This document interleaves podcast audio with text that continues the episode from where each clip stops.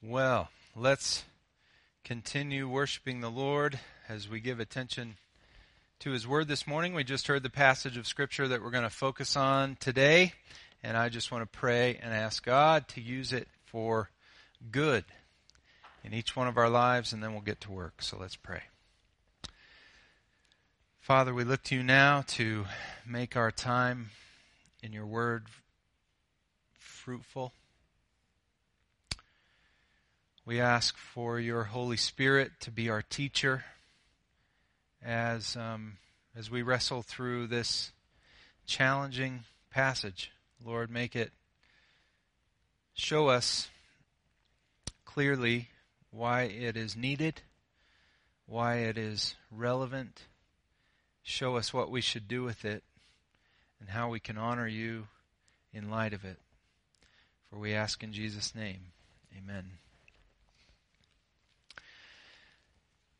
Well, just to bring us all up to speed uh, regarding where we are in our verse by verse journey through the letter of First Timothy, uh, in this letter about how to build a church that's truly faithful to Christ. That's what First Timothy is all about. How to be faithful with the gospel. Uh, the Apostle Paul has turned to address an issue that I think the first century Ephesian church was apparently struggling to get right. That issue being how to care for the needy in and around their church. And in particular, how to care for widows. They come up several times here in these verses. It's a bit of a given here in the text uh, and really in the New Testament that the church was and should be caring for widows. We should note that. That's sort of the assumption here. As had been the case since the earliest days of the church, we read in the book of Acts, for instance, that not long after the church is born, as people start coming to faith in, in Christ as the long promised Messiah and King of the Old Testament scriptures who came to die for our sins, that one of the many things they started doing together was caring for widows. Not perfectly, of course, we see that, see that in Scripture, not exactly as they should have, but they tried. They gave it a the old college try, as they say, um, they almost immediately started giving practical care and support for women whose husbands had preceded them in death. And we spent a few moments last week considering why this may have been, why this was the case, why they did this. Um, and it's that widows have been on God's heart as long as God has had a people on the earth. There are repeated references to God, uh, to God in the Old Testament as, as being a defender of widows. There are instructions written in the, into the Mosaic Law that instruct the people to give material provisions to widows. There are rebukes in the Old Testament leveled at the Jewish people for neglecting and for mistreating widows. There are calls to repentance from the Old Testament prophets who call the people to renew their commitment to God by, in part, renewing their co- concern for the widows among them. Um, and God's revealed concern, his expressed concern for widows in Scripture, reveals some very important things about God and about who he is. Namely, that he is a God of compassion and a God of mercy. He sees those who are in great need. He cares for the vulnerable. His attention is set upon the marginalized and the oppressed and the overlooked and the lonely. He is a God of compassion. He cares for those who are in need. It also tells us that He's a God of justice and righteousness.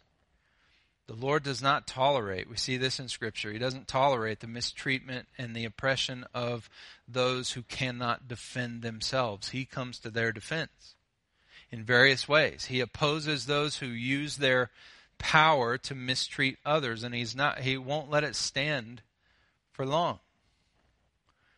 God's relationship and heart for widows also reveals something very important about how he relates to people in general namely that he's not looking for those who feel strong and wise and sufficient and capable of doing everything for themselves, that his eye actually turns to the one who knows that he or she is in need of help.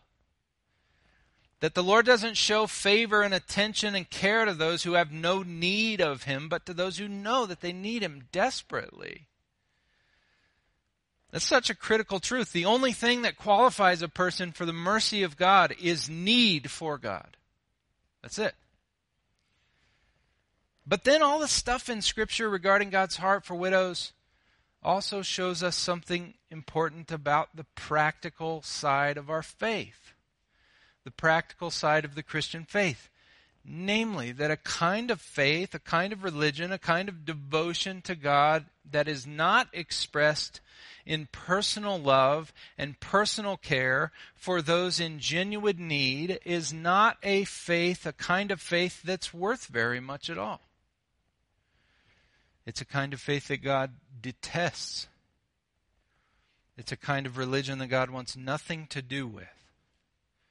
The instruction in Scripture about God's heart for widows shows us that a faith that does not lead to works of love and service and care for other people, especially for those who are in genuine need, is a faith that isn't really good for anything at all. And so here in 1 Timothy 5, the Apostle Paul continues instructing the church in this great biblical tradition of caring for widows.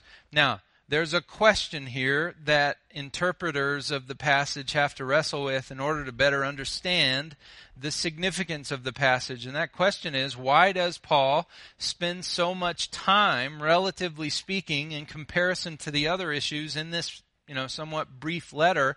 Why does he spend so much time on the issue of caring for widows. And so the, the big question is, is this like a blueprint that you can lay over any local church in any age with no cultural adaptation or adjustments needed? Or is this instruction aimed at specific issues at play in this local church in the first century?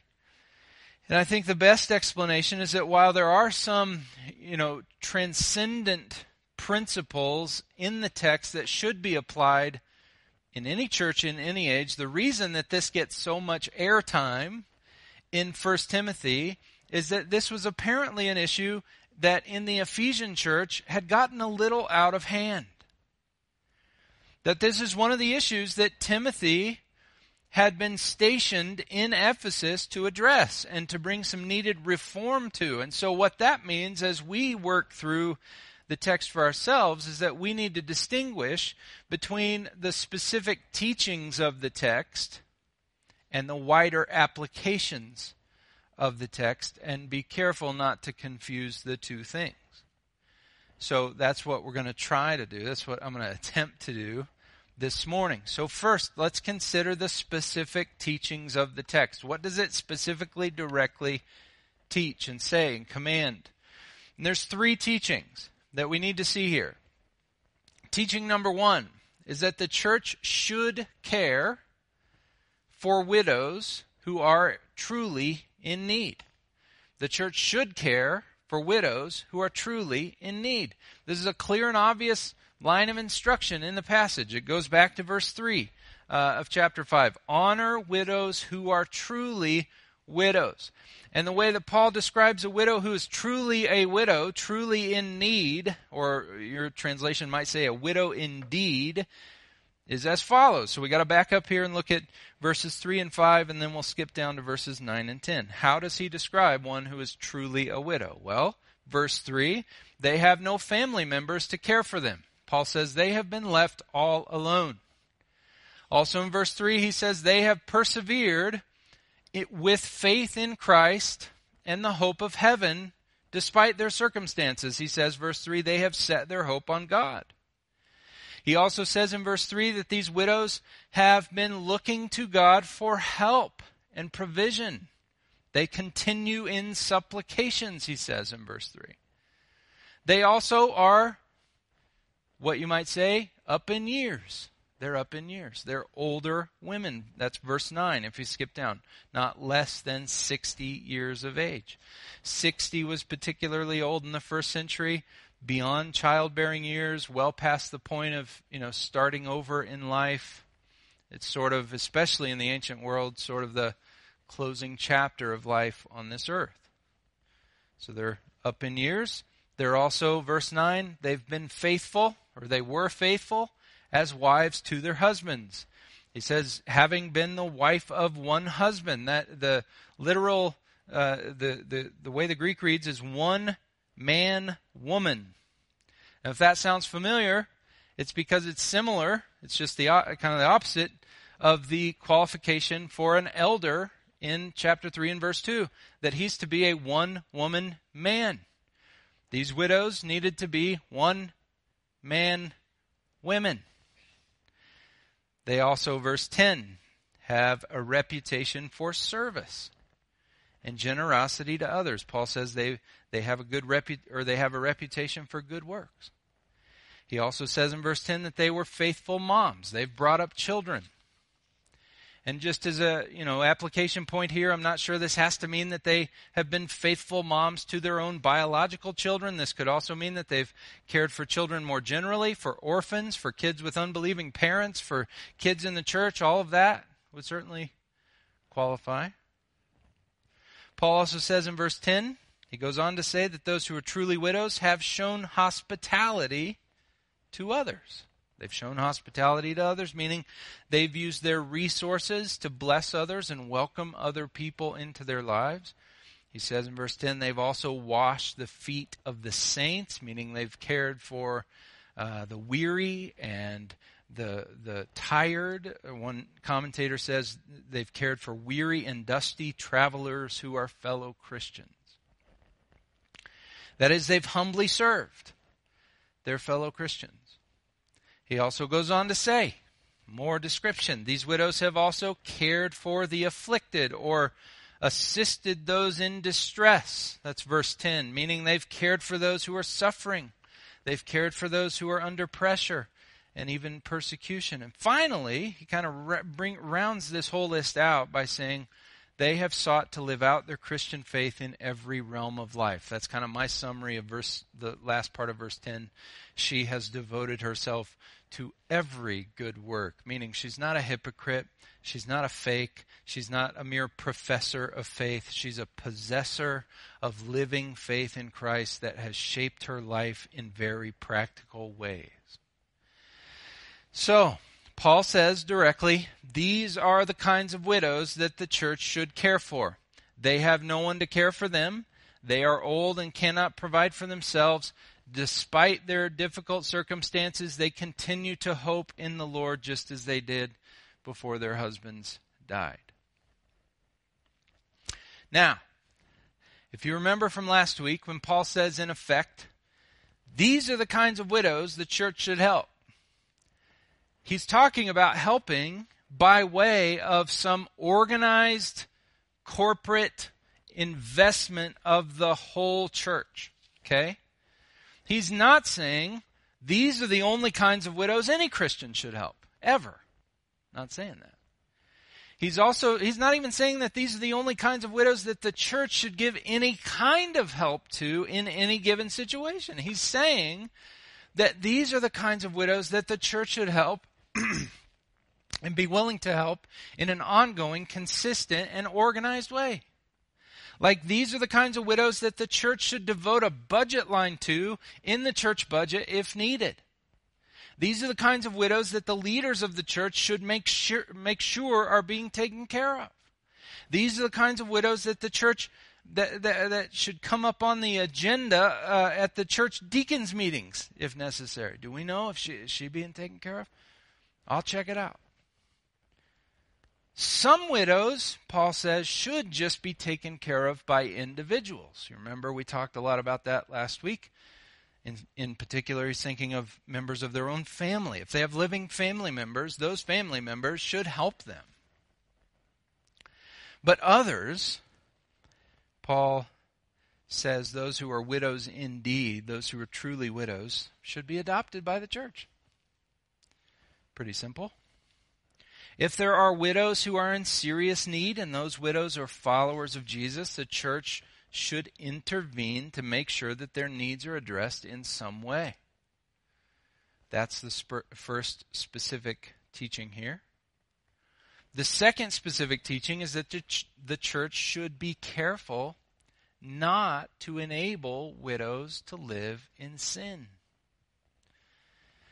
There's another kind of widow on Paul's mind here in these verses as well, at least one other kind. Not godly, faithful, genuinely needy widows, but self indulgent widows. That's what he calls them in verse 6. Selfish, ungodly widows who are spiritually dead. He says they're dead even while they live in verse 6. He's talking about widows who are clearly not born again Christians, clearly not followers of Jesus, despite being religious in some way. And in many cases, he says these widows are younger in age. He, he brings that up in verse 11. They're, they're still within normal childbearing years, they're younger in age. And apparently, the people he's thinking of turn any material support that they receive from the church as an excuse to do nothing of any real value with their lives, who, since their daily provisions are covered by others, feel free to just, you know, kind of flitter away their days, going around gossiping with their girlfriends and consuming themselves with everyone else's dirt and everyone else's problems since it makes them feel better about their own problems and who take their material provision for granted and they end up wasting years of their lives ultimately because they don't feel needy anymore because all their needs have been taken care of by others. Again, you can send your emails to Paul, not to me. He said it, I didn't. These are widows in and around the church that Paul's concerned may be using the help they've received from the church as an excuse to do nothing good. And so they fall into sins of various kinds. And I think additionally, Paul's thinking about younger widows who, because of the pain of losing their husbands and the vulnerability they're experiencing as a result, might just go off and marry the next guy that comes along in order to satisfy their longing for material provision and perhaps sexual fulfillment. That's what he. That's what he's pointing at in verses 11 and 12, but refuse to enroll younger widows, for when their passions draw them away from Christ, they desire to marry. We're going to see that the desire to marry is not a ungodly desire. Paul's actually going to counsel some to get married again. But they desire to marry, he says, verse 12, and so incur, incur condemnation for having abandoned their former faith. What in the world is he talking about? I think he's talking about widows who walk away from Christ and who walk away from the church to go off and marry a pagan man who they hope will give them the protection and the companionship they desire. They're willing to, to marry outside the Christian faith just to feel the void that they feel, fill the void that they feel as a widow. And I'm not so sure that Paul's putting all these descriptions into one single category. I'm not sure that he's using all these descriptions to just describe one single type of widow. I think you might have a couple different sorts in mind. Those who just want to get out of their situation as quickly as possible, even if they have to sin to get it. And those who, if they receive support from the church, might abuse that help and see it as an excuse to be lazy and to live selfishly. Maybe in some cases they're the same woman, but I would guess in many situations they are different. But Paul is likely thinking of specific situations that he's aware of, specific women who have gone down a tragic path after the tragedy of losing their husbands. So this isn't merely theoretical to Paul. This isn't theoretical to the church. He actually says in verse 15, For some have already strayed after Satan. Some have already done this. And he doesn't want that to happen again. So he's very clear here these kinds of widows must not be put in a situation where they learn to count on and assume the church's help. And why not? It's because it'll ultimately enable them to live sinful lives, which is ultimately not good for them at all. We're going to talk about this in a bit, but the the greatest needs of any widow or of any person anywhere, in fact, are not material needs. They're not physical needs. They are spiritual needs. And the church's first and primary job in this world is not to meet physical needs, but spiritual needs. Physical, material needs are not unimportant, but in light of eternity, they are secondary in terms of their importance and by far. So if a church meets any person's physical needs, but it does not also address their spiritual needs, or if it meets a person's physical needs in such a way that it leads the person to neglect his or her spiritual needs the need to be right with God, the need to trust and follow Christ, the need to trust God in their circumstances and persevere in the faith. If it leads anyone to neglect those needs and responsibilities, the church has failed in its mission and its ministry in regard to that person. Now, those things have some wider application. We're going to get to that. But for now, that's the second main teaching here. It's that the church should be careful not to enable widows to live in sin. Then the third teaching in the text, direct teaching, is that the church should encourage some widows to pursue marriage again. So Paul says in verse 14, and this is specifically in light of the temptation to live an idle, aimless, self indulgent life. He says, So, I would have younger widows marry, bear children, manage their households, and give the adversary no occasion for slander. Now, some might see this as, as harsh. They might see it as harsh instruction to give a younger widow whose husband has died. So I think we should clarify a few things here. Paul is certainly not saying that this is what you need to say to her at her husband's funeral. Okay? Zip it there. Give her a hug for crying out loud. He's not saying that this is what you need to say immediately to her. He's obviously aware also that getting married and having children is not exactly an easy thing to do. I mean, there has to be someone to marry, first of all. You have to, you know, you have to wait for that. You have to you have to have someone to get married to. You have to be physically able to bear children, right? The Lord brings people together. The Lord opens the womb. It's not all within our control. So Paul's obviously aware of that. So rather than taking him as some harsh, misogynistic dictator here, instead, I think a better way to read him here is as saying the church needs to encourage younger widows to see that their life is not over. Your life's not over. That the Lord's not done using them to bless other people. That God still has a future for them. And that there's still good, God glorifying gospel work to do in this life.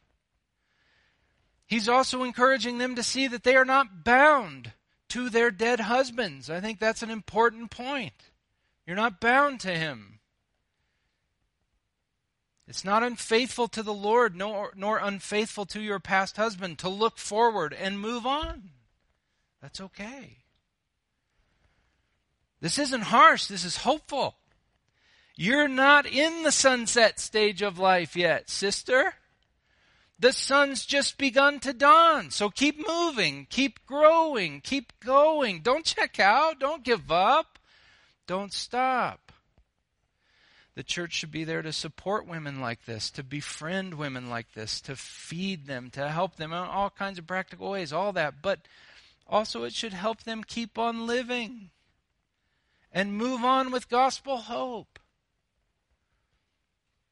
And even to look to get back into the work of marriage and back into the work of raising kids and making a home and overseeing the affairs of a family and building a little gospel outpost, a little gospel training center at home.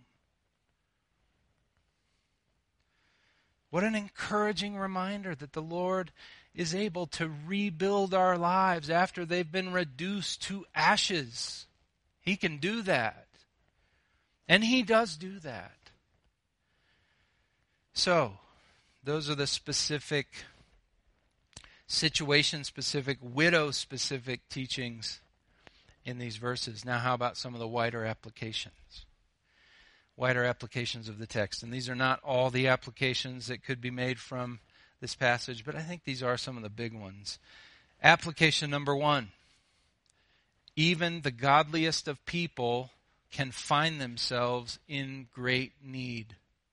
Even the godliest of people can find themselves in great need. We might be inclined to overlook this, but it's I think it's critical, it's very important that we don't.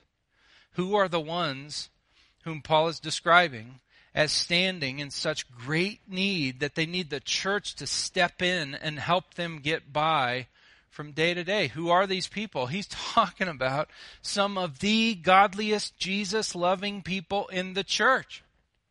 He's talking about women who have set their hope on God despite great tragedy, who continue to seek God humbly in prayer, who have spent decades of their lives loving people, loving their husbands, loving their kids, loving their church family, loving the needy themselves caring for the suffering, caring for the, the afflicted and the tired and the weary. They've been pouring out their lives in service to Christ in whatever realm He has placed them. These are models of godliness and Christlikeness and gospel hope. And here they are in the final scene of life on this earth, so to speak, and they're in immense need. Don't overlook that. Don't overlook that. Pay attention to it. These are people I want to be like when I grow up. Like for real. This is what I want to be said of my life. These are some of the godliest people in the church, and they are needy. There's nothing ungodly about being needy. Nothing. There's nothing ungodly about needing help. There's nothing ungodly about asking for help. Spiritually speaking, being materially needy can be a very, very good place for the soul to be. It can make you much more aware of your need for God than you would be if you had all your physical needs covered easily. There's nothing ungodly about being needy. This should also be a little reminder that the Bible doesn't teach any kind of prosperity gospel.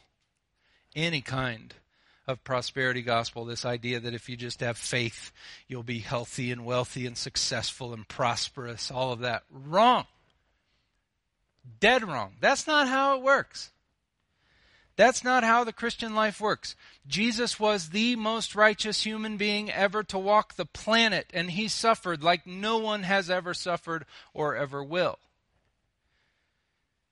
And he calls us to gear up for a similar sort of life in this world. That's worth some deep, sustained reflection. If the prosperity gospel was true, these women wouldn't be in the position that they're in. Even the godliest of people in this world find themselves in great need. The implications of that are endless, and they're of utmost consequence. That's application one. Application two is that every church ought to help people in genuine need. Every church ought to help people in genuine need. That's certainly a takeaway from the text here. We could say benevolence ministry is biblical. It really is.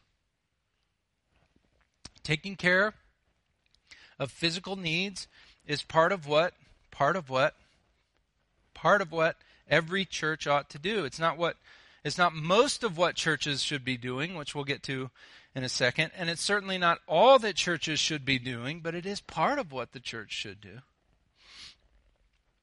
And it's part of what individual Christians ought to do, especially when it comes to caring for those within the church who are in great need. That's when we should especially rise up together to help meet physical needs. Paul says in Galatians 6 10, So then, as we have opportunity, let us do good to everyone, especially to those who are of the household of faith. Caring for one another in the church in physical ways, taking care of each other's material needs when those needs are genuine and great, and serious is one of the most tangible ways we can show the gracious love of Christ that's been shown to us, and it's one of the clearest ways to demonstrate that Christ really has made us a family by His grace. It's one of the ways we do it. So the church should be helping people who are in genuine need. That's application two. Then application three is that discernment is needed to determine how the church can best help people in need discernment is needed. I think we see that here as well. Paul actually says that some people should not be helped in a consistent, regular, official sort of way. Some people should not receive that kind of help. Why is that? Why would he say that? It's because whenever someone is in physical need, there, there are both physical needs and spiritual needs to address. And the spiritual needs of a person are far more important and far more consequential than their physical needs are. And here's where figuring out how to help someone requires discernment. You know, enabling people to live in sin is never helpful, never wise, and never loving, ever. Yet, our help of others can't be merit based, right? Performance based, or else it's not gracious and merciful. It's not gospel flavored. It's, it tastes like the law. We're not law people, we're gospel people.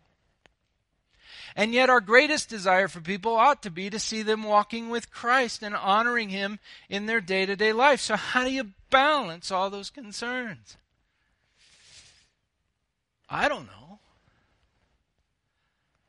in every case. But I do think what Paul says is pretty helpful to us here. He gives us kind of a grid through which to process needs that come up in and around the church. And by the way, there are always needs that come up. The needs are endless. The the church phone rings off the hook of of needs left and right every week. And you can't do something for everything, for everyone. So you got to practice discernment. How do you do that? I think Paul helps us here. I think he'd encourage us to determine the course of action that would be most helpful to those in need, that we should ask two sort of diagnostic questions. At least we could start with these. Number one, is the person clearly a Christian or not? Number two, is it likely that the person will waste or abuse the help that is given to them? Are they a Christian? Yes or no? Does it seem like they're going to abuse the help that's given to them? Yes or no? if the person's clearly following Jesus and, and just has had some terrible turn of events, this these terrible circumstances come upon them that, that are outside of their control, we should not hesitate to help them. No hesitation. If the person claims to be a Christian but would be encouraged by our material help to shirk their own responsibility in life to improve their situation, some caution, I think, is in order. Perhaps we need to take more of a discipleship role with that person. Help them do what they need to do to take, to take responsibility for themselves. Not saying you can't help this person out at all, materially speaking, but our responsibility with people like this goes way further than just throwing money at them. Now, if a person's not a Christian but's open to hearing about Jesus and, and seems to be in a position of genuine need, whether we give financial help or not is kind of secondary. It's kind of secondary because what they need the most is Christ. So somehow we need to find a way to share Christ with them in a non, you know, bait and switch kind of way, but also in a way that shows care and concern for their physical, material needs. But then if a person is outright opposed to Christ and or is clearly going to waste whatever material help is given to them, it's not unloving and we can apply this in all kinds of situations, it is not unloving to take a harder line with them. It might be the most loving thing we could do in fact. This is stuff to think over, this is stuff to chew on. But that's application number three. Discernment is needed. Application number four is that money is not anyone's greatest need in life or the best thing that the church can give to them. Food and water and shelter and clothing, as important as those things are, pale in comparison to our need for God and our need to be in a right relationship with God through Jesus Christ, who is the only way to be in a right relationship with God. We are not a food bank, we are a church. We are not a soup kitchen. We are a church. We are not Sister Carmen. We are a gospel preaching local church of Jesus Christ. We're not the Salvation Army. We're not Goodwill. We are a local church. Poverty is not man's greatest problem. Sin is. Money is not man's greatest need. Jesus is. You can have all the money in the world, Jesus says. You can gain the whole world and yet forfeit your soul. You can have a full belly and die in your sins. You can have a good job and suffer under God's just wrath forever. And on, on the other side of this coin, you can have nothing of the world's goods and yet gain eternity if you know Christ. It's not that we shouldn't care about things like poverty and hunger and homelessness and all of that. It's that we must never let problems like that lead us to neglect the very real danger of sin and enmity with God and the eternality of hell.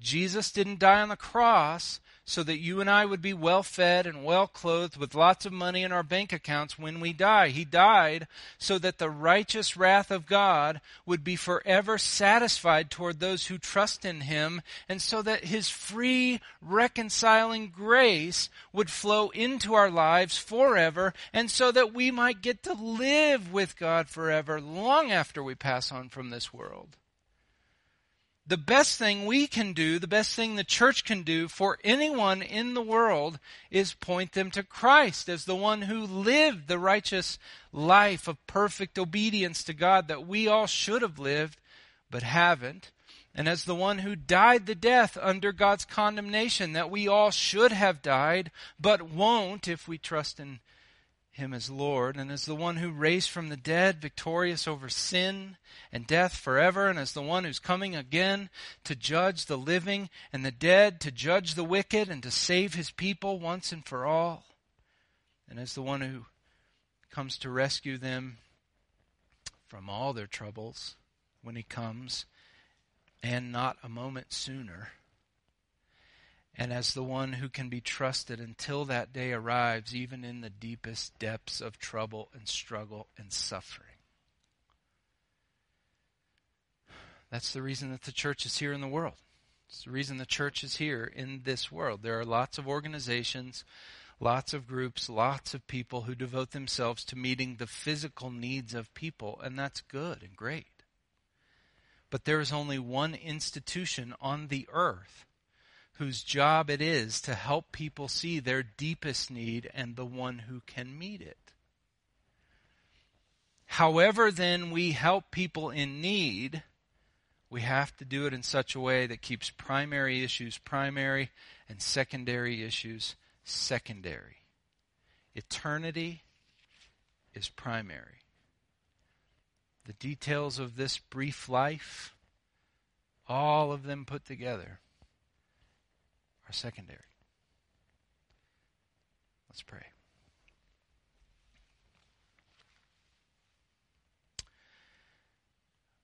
Father, we thank you for a passage of Scripture like this that helps us wrestle through and sort through difficult issues that come up around the church, in the church, around each one of us.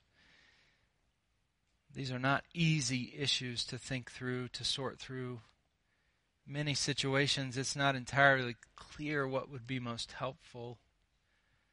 But Lord, you have given us, and you give us every day, opportunities to help others.